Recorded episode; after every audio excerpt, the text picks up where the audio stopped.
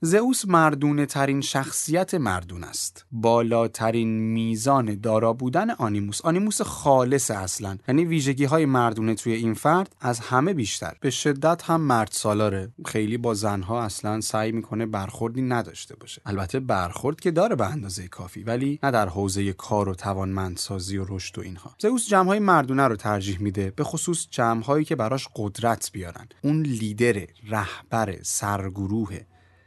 شما یک فرد این تیپی رو تو هر سنی ببینی، دنبال رهبری کردن یک گروه یا جمعه. میره و با افراد مختلف، با گروه‌های مختلف و جمع‌های گوناگون روابط برادرانه درست میکنه، اتحاد برقرار میکنه تا جایی که بتونه به اونها هم رهبری داشته باشه. این رفتار جمع‌گرایی و ارتباط برقرار کردن عموماً یه ویژگی افراد برونگراست. همیشه نه، ولی عموما اینطوره. یعنی با یه ضریب خطای اندک میتونیم به این نتیجه برسیم که در شخصیت شناسی MBTI مشخصه اول زئوس که فاکتور برونگرا که درونگرا بودن چیه. بعضا سخنران‌های ماهری هم هستن، قدرت مذاکره و قانع سازیشون بالاست.